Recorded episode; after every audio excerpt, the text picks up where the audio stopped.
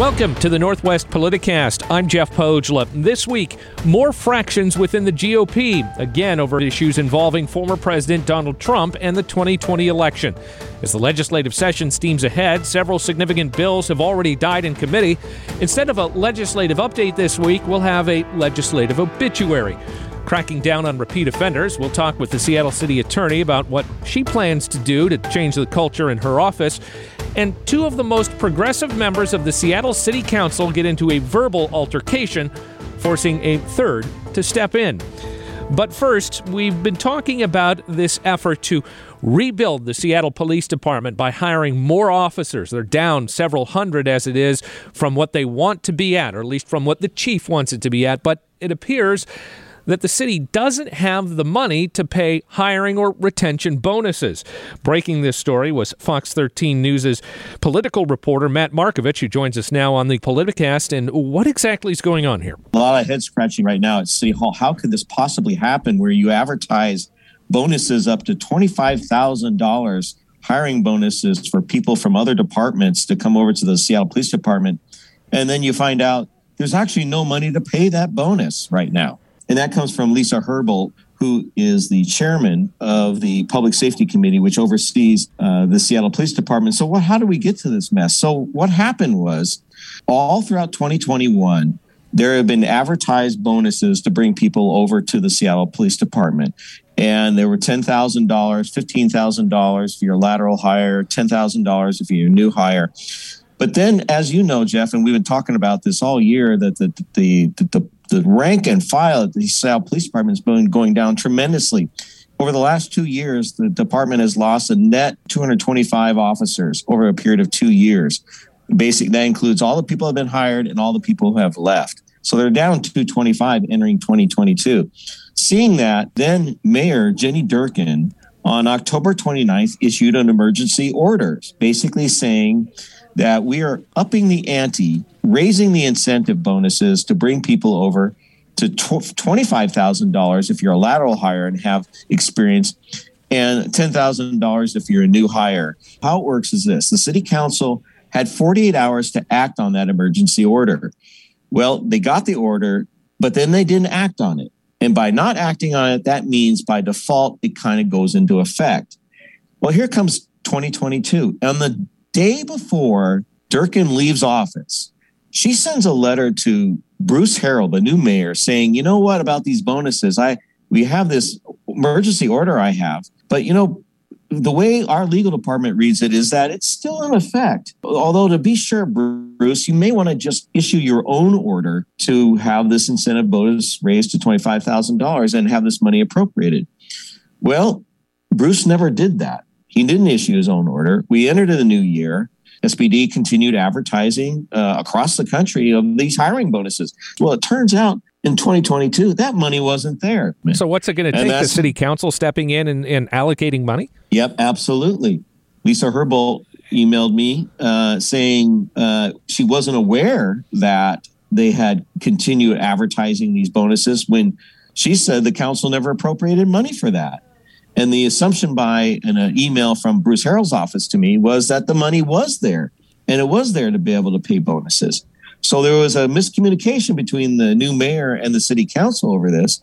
And as you know, Jeff, city council controls all the funds in the city and has to make authorizations for something like this. And Lisa Herbold says, nope, there's no money there. The SPD pulled down the uh, advertisements for the bonuses off their recruiting website.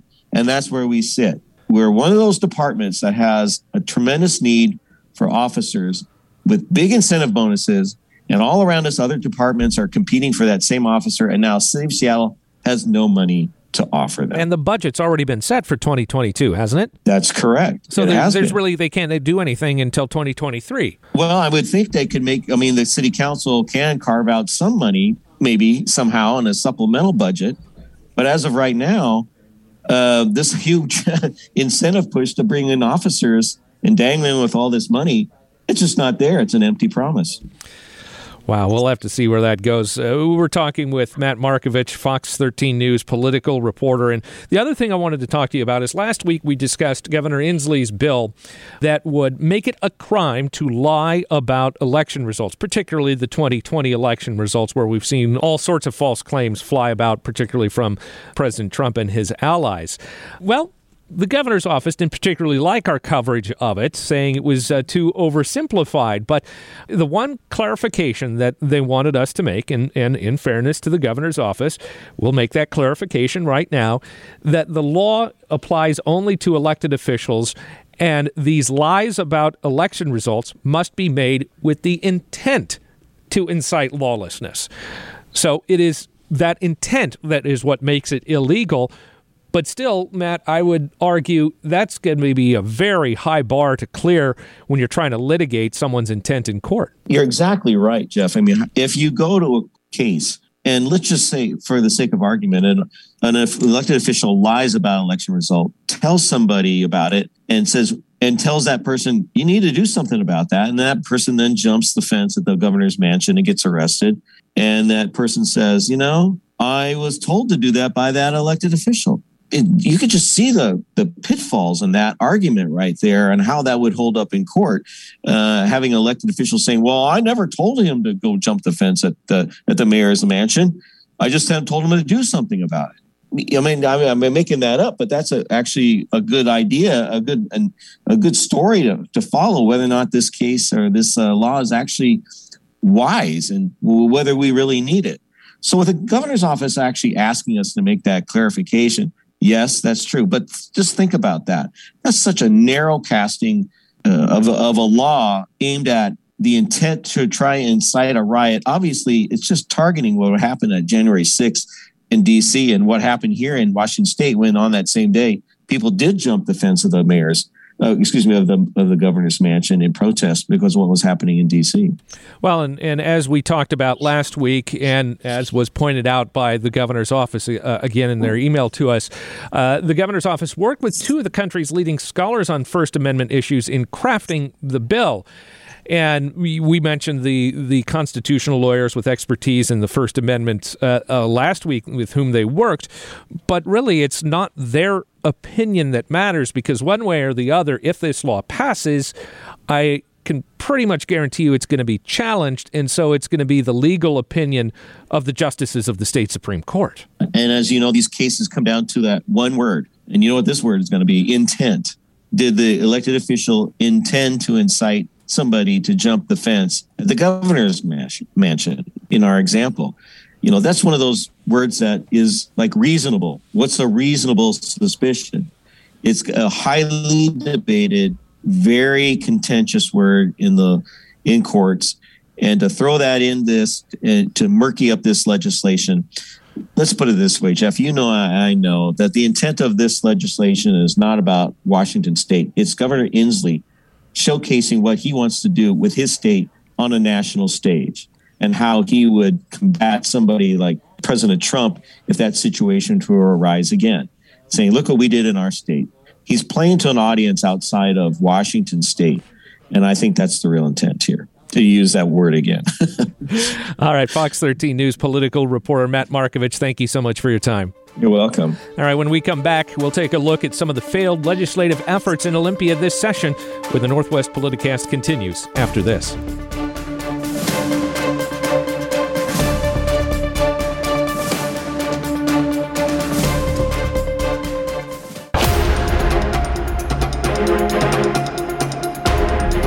Welcome back to the Northwest Politicast. I'm Jeff Pohjola. Well, the legislative session continues to run in full swing, and we've already seen the first few deadlines and the first few bills that have shall we say, died in committee. Now, writing for the Washington Observer is the editor there, Paul Queary. He had a list this past week on some of the bills that had died. He joins us now on the Northwest Newsline. And, well, first off, what are some of the more controversial or significant bills that uh, didn't make it past that first hurdle? I think that the biggest thing that um, that didn't make it past that hurdle was a big piece of the governor's climate agenda this year.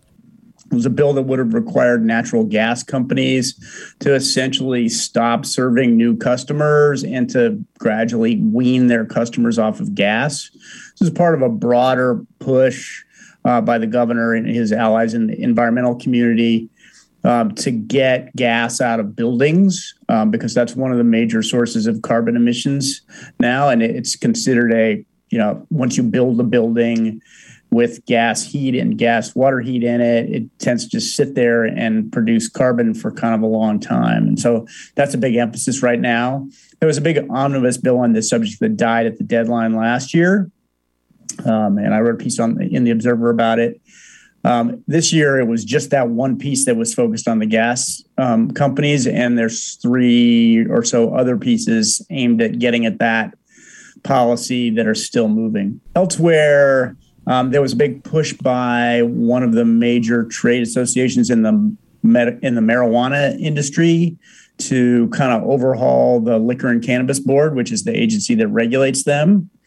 Um, that was, you know, played out, it was kind of controversial, played out in the News Tribune's editorial page. Um, and that bill died at the deadline. Um, so there's not going to be a new and expanded liquor and cannabis board this year, anyway.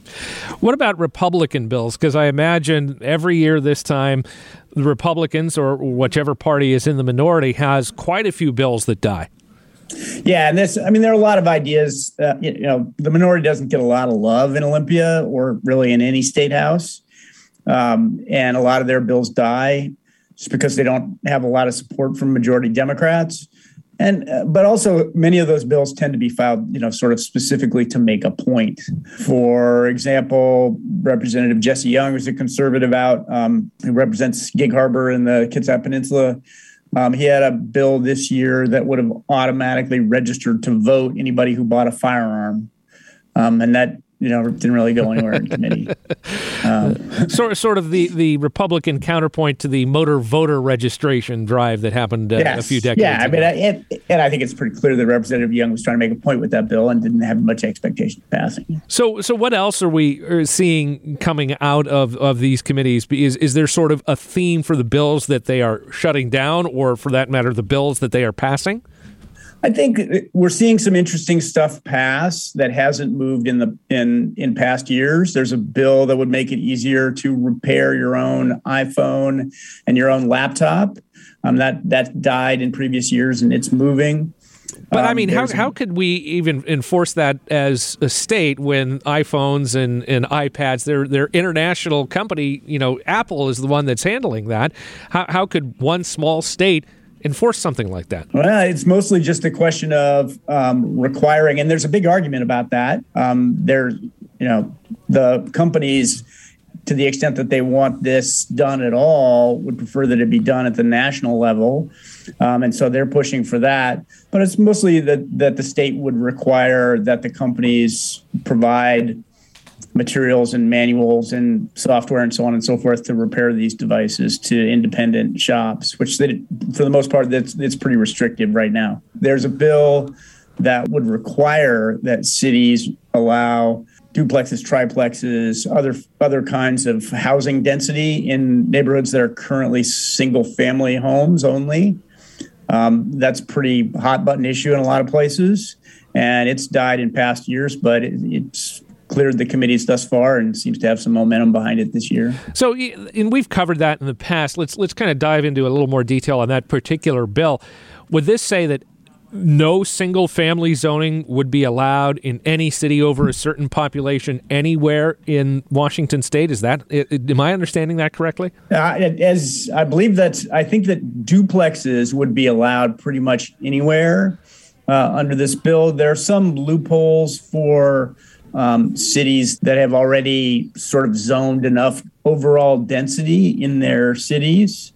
But in general, it, it's you know it's, it's, a pretty sweeping bill, and there are a lot of cities that are fired up about it. And and as the bill's written right now, I think it extends all the way down to cities of um, 20,000 people or more, which is you know really most of the cities in the state. So, are we expecting that one to pass? I, it's got a lot of motion. Um, the governor's behind it this year, and he hasn't taken a huge interest in this in the past. Um, it's you know it's sort of become an issue that's associated. I mean, it's it it's aimed at housing affordability and kind of easing the housing crisis, but it's also got an environmental um, climate change component to it, and that you know the environmentalists like denser housing because it makes transit work better, less you know vehicle emissions, so on and so forth. So it's definitely got more more momentum than it's had in the past. Um, but it's going to have opposition at every stage of the process. One of the things that we are seeing come through committee a lot this year are these bills that sort of change the police reform laws that were passed last year in the wake of the George Floyd protests uh, that we saw. Many of these bills were authored by Senator Manka Dhingra, and now they're being changed quite a bit, and the Republicans are pushing for even more change. Are we expecting a lot of those changes we saw last year to be repealed? I think that you're going to see them changed. I don't know if you're going to see a lot of repeal per se. Um, I think that there's some, you know, kind of there's some consensus that some of those bills, you know, went a little further or had some impacts that weren't anticipated. So I think you're, but you're more likely to see revisions than repeals, I think. So in the next few weeks, what are we expecting to see as this short legislative session kind of speeds towards a close? Um, I think you'll see um, some budgetary bills, some spending bills, and the one that everyone should be paying attention to is the transportation package. And that is kind of new in the sense that it's an all Democrat package at the moment. Um, and it has no gas tax increase, which traditionally those packages have a gas tax increase. This year, they're relying on a flood of new money from the Climate Commitment Act, which was the cap and trade bill that was passed last year to um, to sort of um, rein in large emitters of carbon, and that generates a tremendous amount of money that's specifically earmarked for kind of greening up the transportation system, if you will. So that bill has a lot of transit spending, it has a lot of bicycle and pedestrian infrastructure. Um, and a lot of electrification for vehicles. So it's really a kind of a different transportation proposal than we've seen go this far in past years because usually those those proposals are primarily about building highways with gas tax money. And budgetary items. This is not a budget year, but they are dealing with a, a capital budget. Are they expected to complete that work on time? I think that you'll see. I don't know if we're going to see a huge capital budget this year, but I think you'll see some, you know, something in that vein. There's actually kind of a lot of money out there this year because there's a lot of federal infrastructure money and a lot of uh, stimulus money left over from the COVID bills from last year. So I would expect to see them spend some significant money on a variety of things. But no expectation of a special session to come to an agreement. No, this is an election year, and I think that you'll see them steer clear of, you know, major tax increases and certainly have a special session because, you know, as long as the legislature's in session, the members of the legislature can't raise money for their reelection campaigns. And so they they usually get out on time in the election year. All right. Paul Queary with the Washington Observer. Thank you so much for your time and insight. I'm happy to be with you, Jeff. Thanks. When we come back, the Republican Party splits along Trumpian lines when the Northwest Politicast returns in just a moment.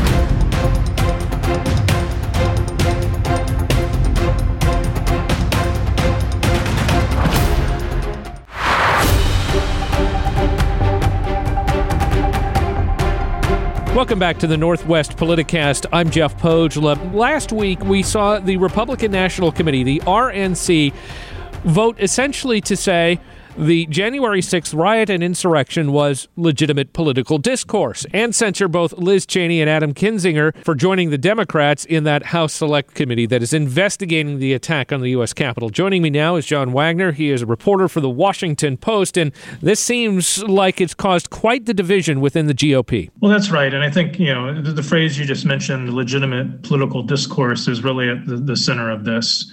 Uh, there are clearly a lot of Republicans who are not happy with Cheney and Kinzinger for being part of the, the House Select Committee, but describing what happened on January 6th as a legitimate political discourse. Uh, I think has just struck a lot of people as a bridge too far. How much of this is Ronna McDaniel, the chair of the RNC? Well, she's certainly been at the middle of it uh, as, as the chairwoman, but she hasn't been, you know, she wasn't the driving force behind the resolution. It was uh, associates of, of, Trump who are no doubt uh, doing that this at his behest. Well, we've seen this division within the Republican Party ever since President Trump or former President Trump announced his candidacy back in 2015.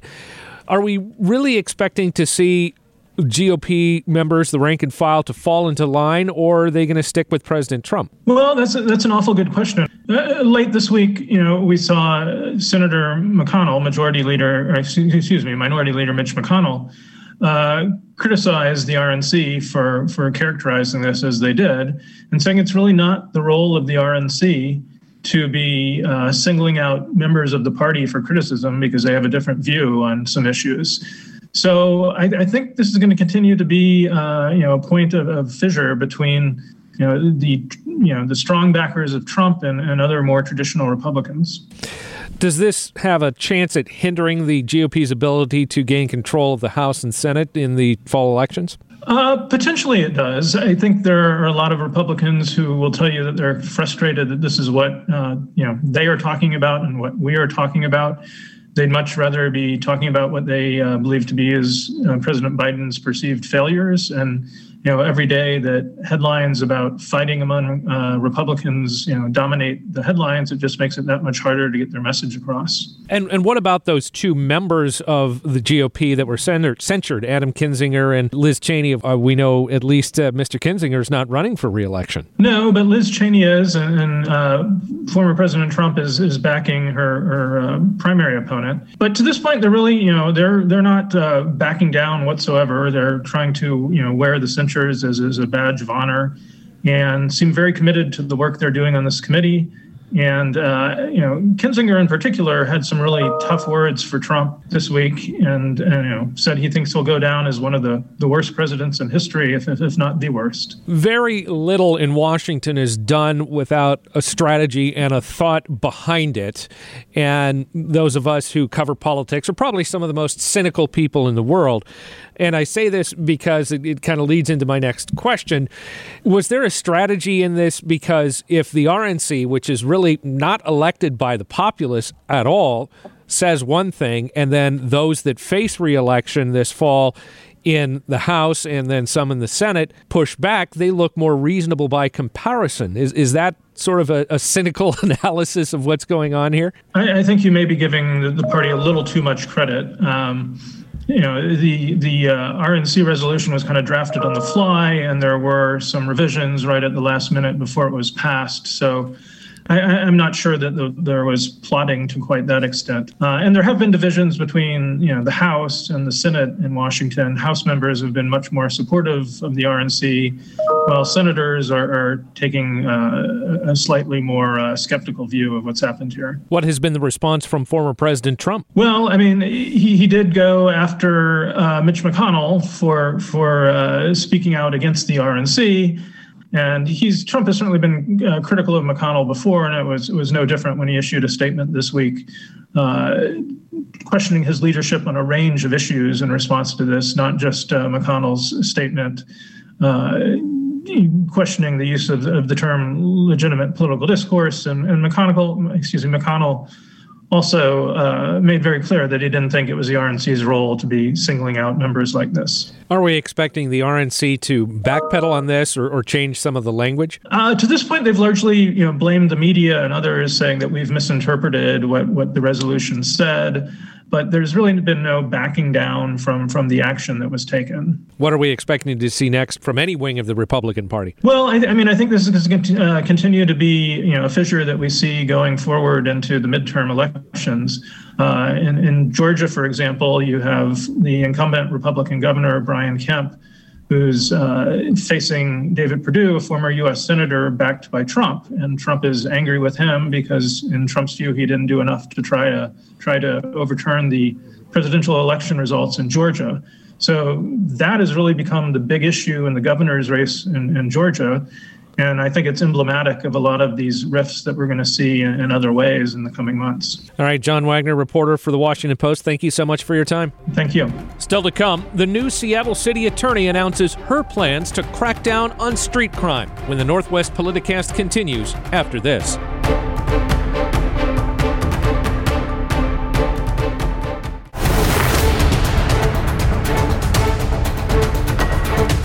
Welcome back to the Northwest Politicast. I'm Jeff Pohjola. Republican Ann Davison was elected to the position of Seattle City Attorney last fall, defeating more progressive candidates, both incumbent Pete Holmes and challenger Nicole Thomas Kennedy. And she is taking the office in a much different direction.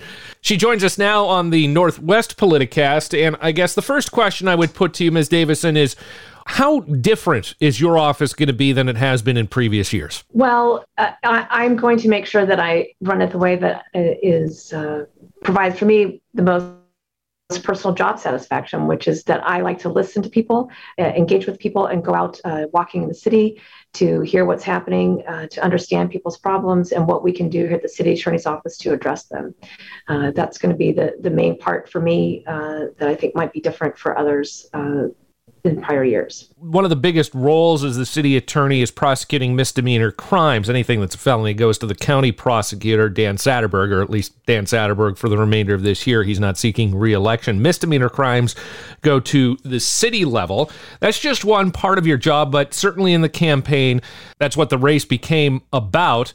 You are wanting to essentially crack down on repeat offenders and misdemeanor crime. Can you explain your position a little bit more? Well, today, what we're saying, uh, we're describing what's been happening for years under my predecessor, which was that cases uh, from misdemeanor crimes that are referred from Seattle Police Department have been going to the end of a line, uh, and that line has been growing for years to where now it's near 5,000 cases.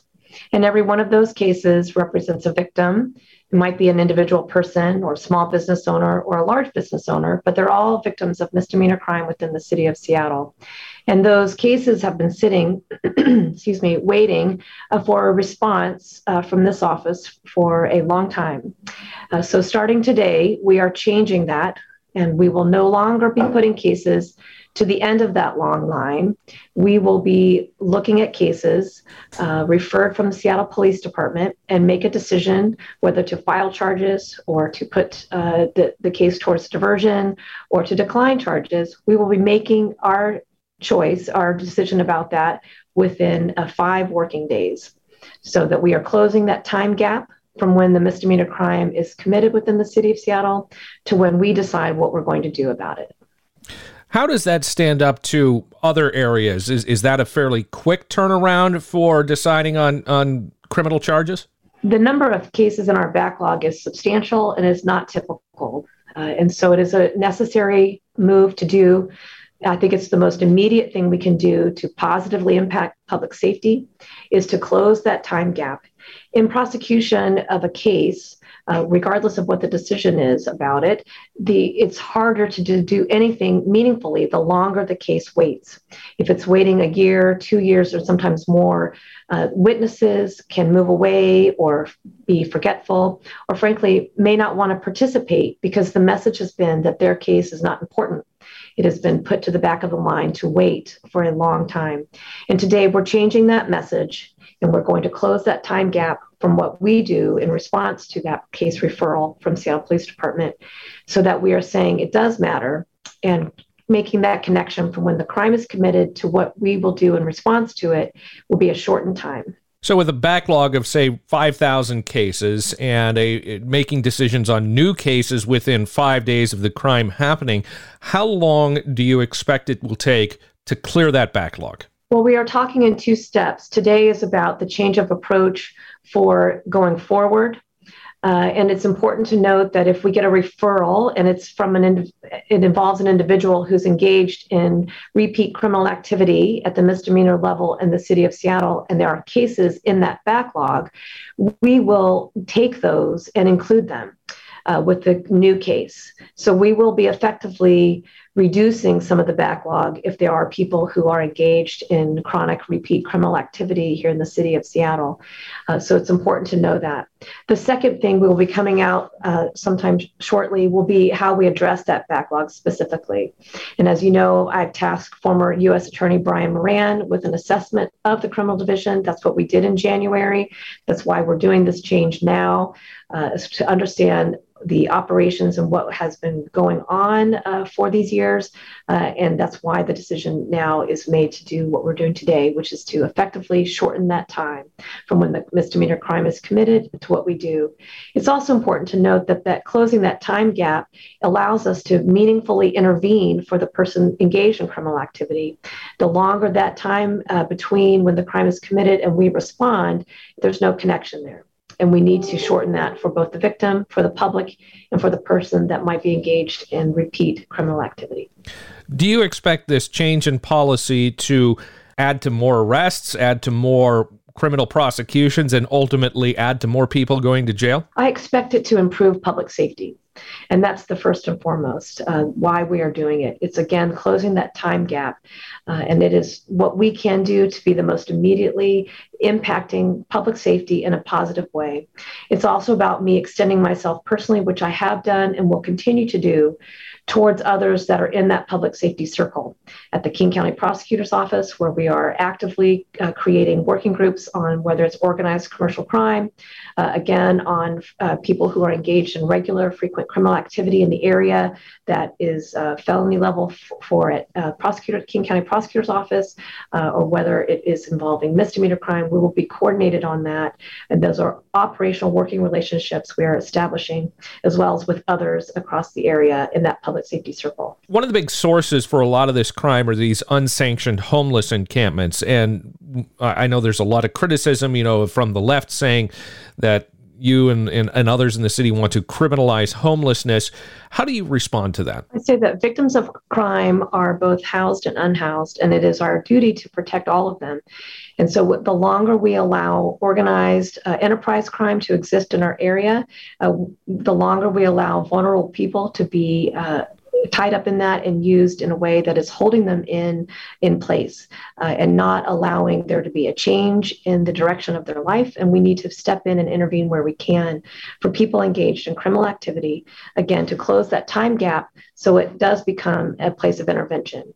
It's also a place to disrupt criminal activity uh, so that it's allowing public safety to be enhanced diversion is also a big thing that your office will end up doing. You know, when you decide on charging whether or not to charge a crime, it's not only what charges you, you are going to file. Should this person go to some form of criminal diversion? Should you file charges at all? Uh, what what's going to be your approach? Well, I look forward to my incoming criminal chief, Natalie Walton Anderson, who will be very instrumental in that. And we'll be also looking at community partners uh, who are, again, engaged in that public safety space. There's going to be a variety of tools. We need to have all of them uh, to be effective to improve public safety. But clearly, the diversion programs, uh, you know, whether it happens to need housing or social help or assistance for drug addiction, that sort of thing, a lot of those systems haven't been set up and, and, and the resources aren't there. Well, here at the city attorney's office, we are in charge of handling the prosecution of misdemeanor crime uh, so that we are providing justice because justice delayed is justice denied. As we are talking about, again, those 5,000 cases in the backlog, those have been left. Uh, and we, the, the moment to intervene in uh, those people who had committed those crimes intervene in their life has been lost uh, for to the length of time. We're going to shorten that time so that we can be responsive for victims, for the public, and also for people who are engaged in, in criminal activity. It is a form of communication. It's our obligation to understand why they are communicating in the form of committing a crime. But the most important thing is to address uh, that time gap, to shorten it so that we're responsive uh, for the city. Your term got off to a bit of a rocky start with the relationship with the Seattle City Council. They've passed some resolutions demanding you turn over uh, more data and information on crimes that you prosecute and crimes that you don't. Do you feel like you have the backing of the Seattle City Council? I actively reach out to everyone that's engaged in public safety. Uh, again, it, it's important to make sure those formalized operational working relationships are established. I have extended myself and will continue to do so uh, because we can't do it alone here at the city attorney's office. Uh, we were out uh, with several council members, uh, Nelson and Peterson, specifically uh, members of the mayor's office and SPD, on a U- university district walk uh, just last week. these are the ways that we hear what is happening in communities, understand what they are up against, and understand what our role is to help public safety on their behalf. All right, Ann Davison, Seattle City Attorney, thank you so much for your time. Thank you You for your time. Still to come, some adult supervision was needed at this week's Seattle City Council meeting when the Northwest Politicast continues in just a moment.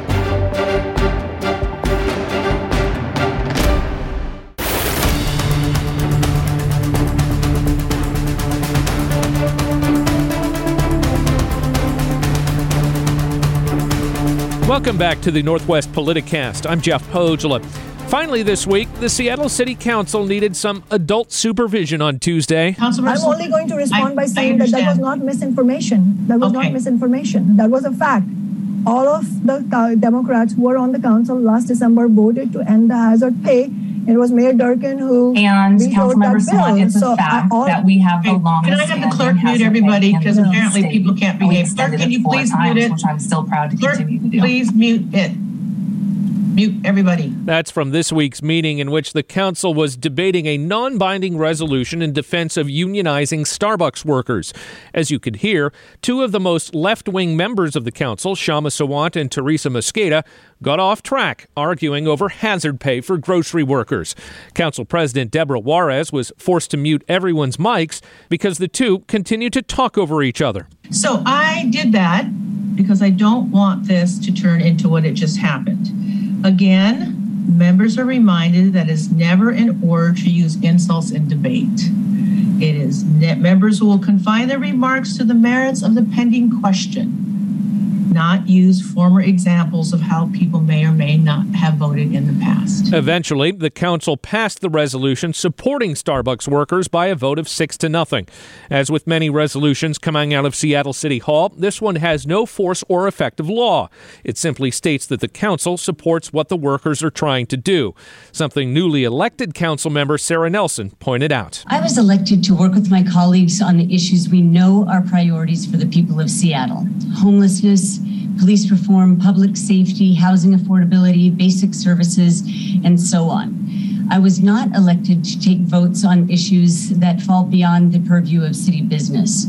And I believe that a vote on Resolution 32041 would be just merely symbolic because this is an external labor issue and we have no authority over Starbucks or their employees. Council members Nelson and Peterson abstained from the vote. Councilwoman Lisa Herbold did not attend the meeting. And that will do it for this episode of the Northwest Politicast. If you like the show, please leave a rating and a review in Apple Podcasts. And for more, be sure to check out our other shows, such as Northwest News This Week and Life Beat with Marina Rockinger. All are available at nwnewsradio.com or on your favorite podcast app. I'm Jeff Pohjola. Thank you for listening and have a good week.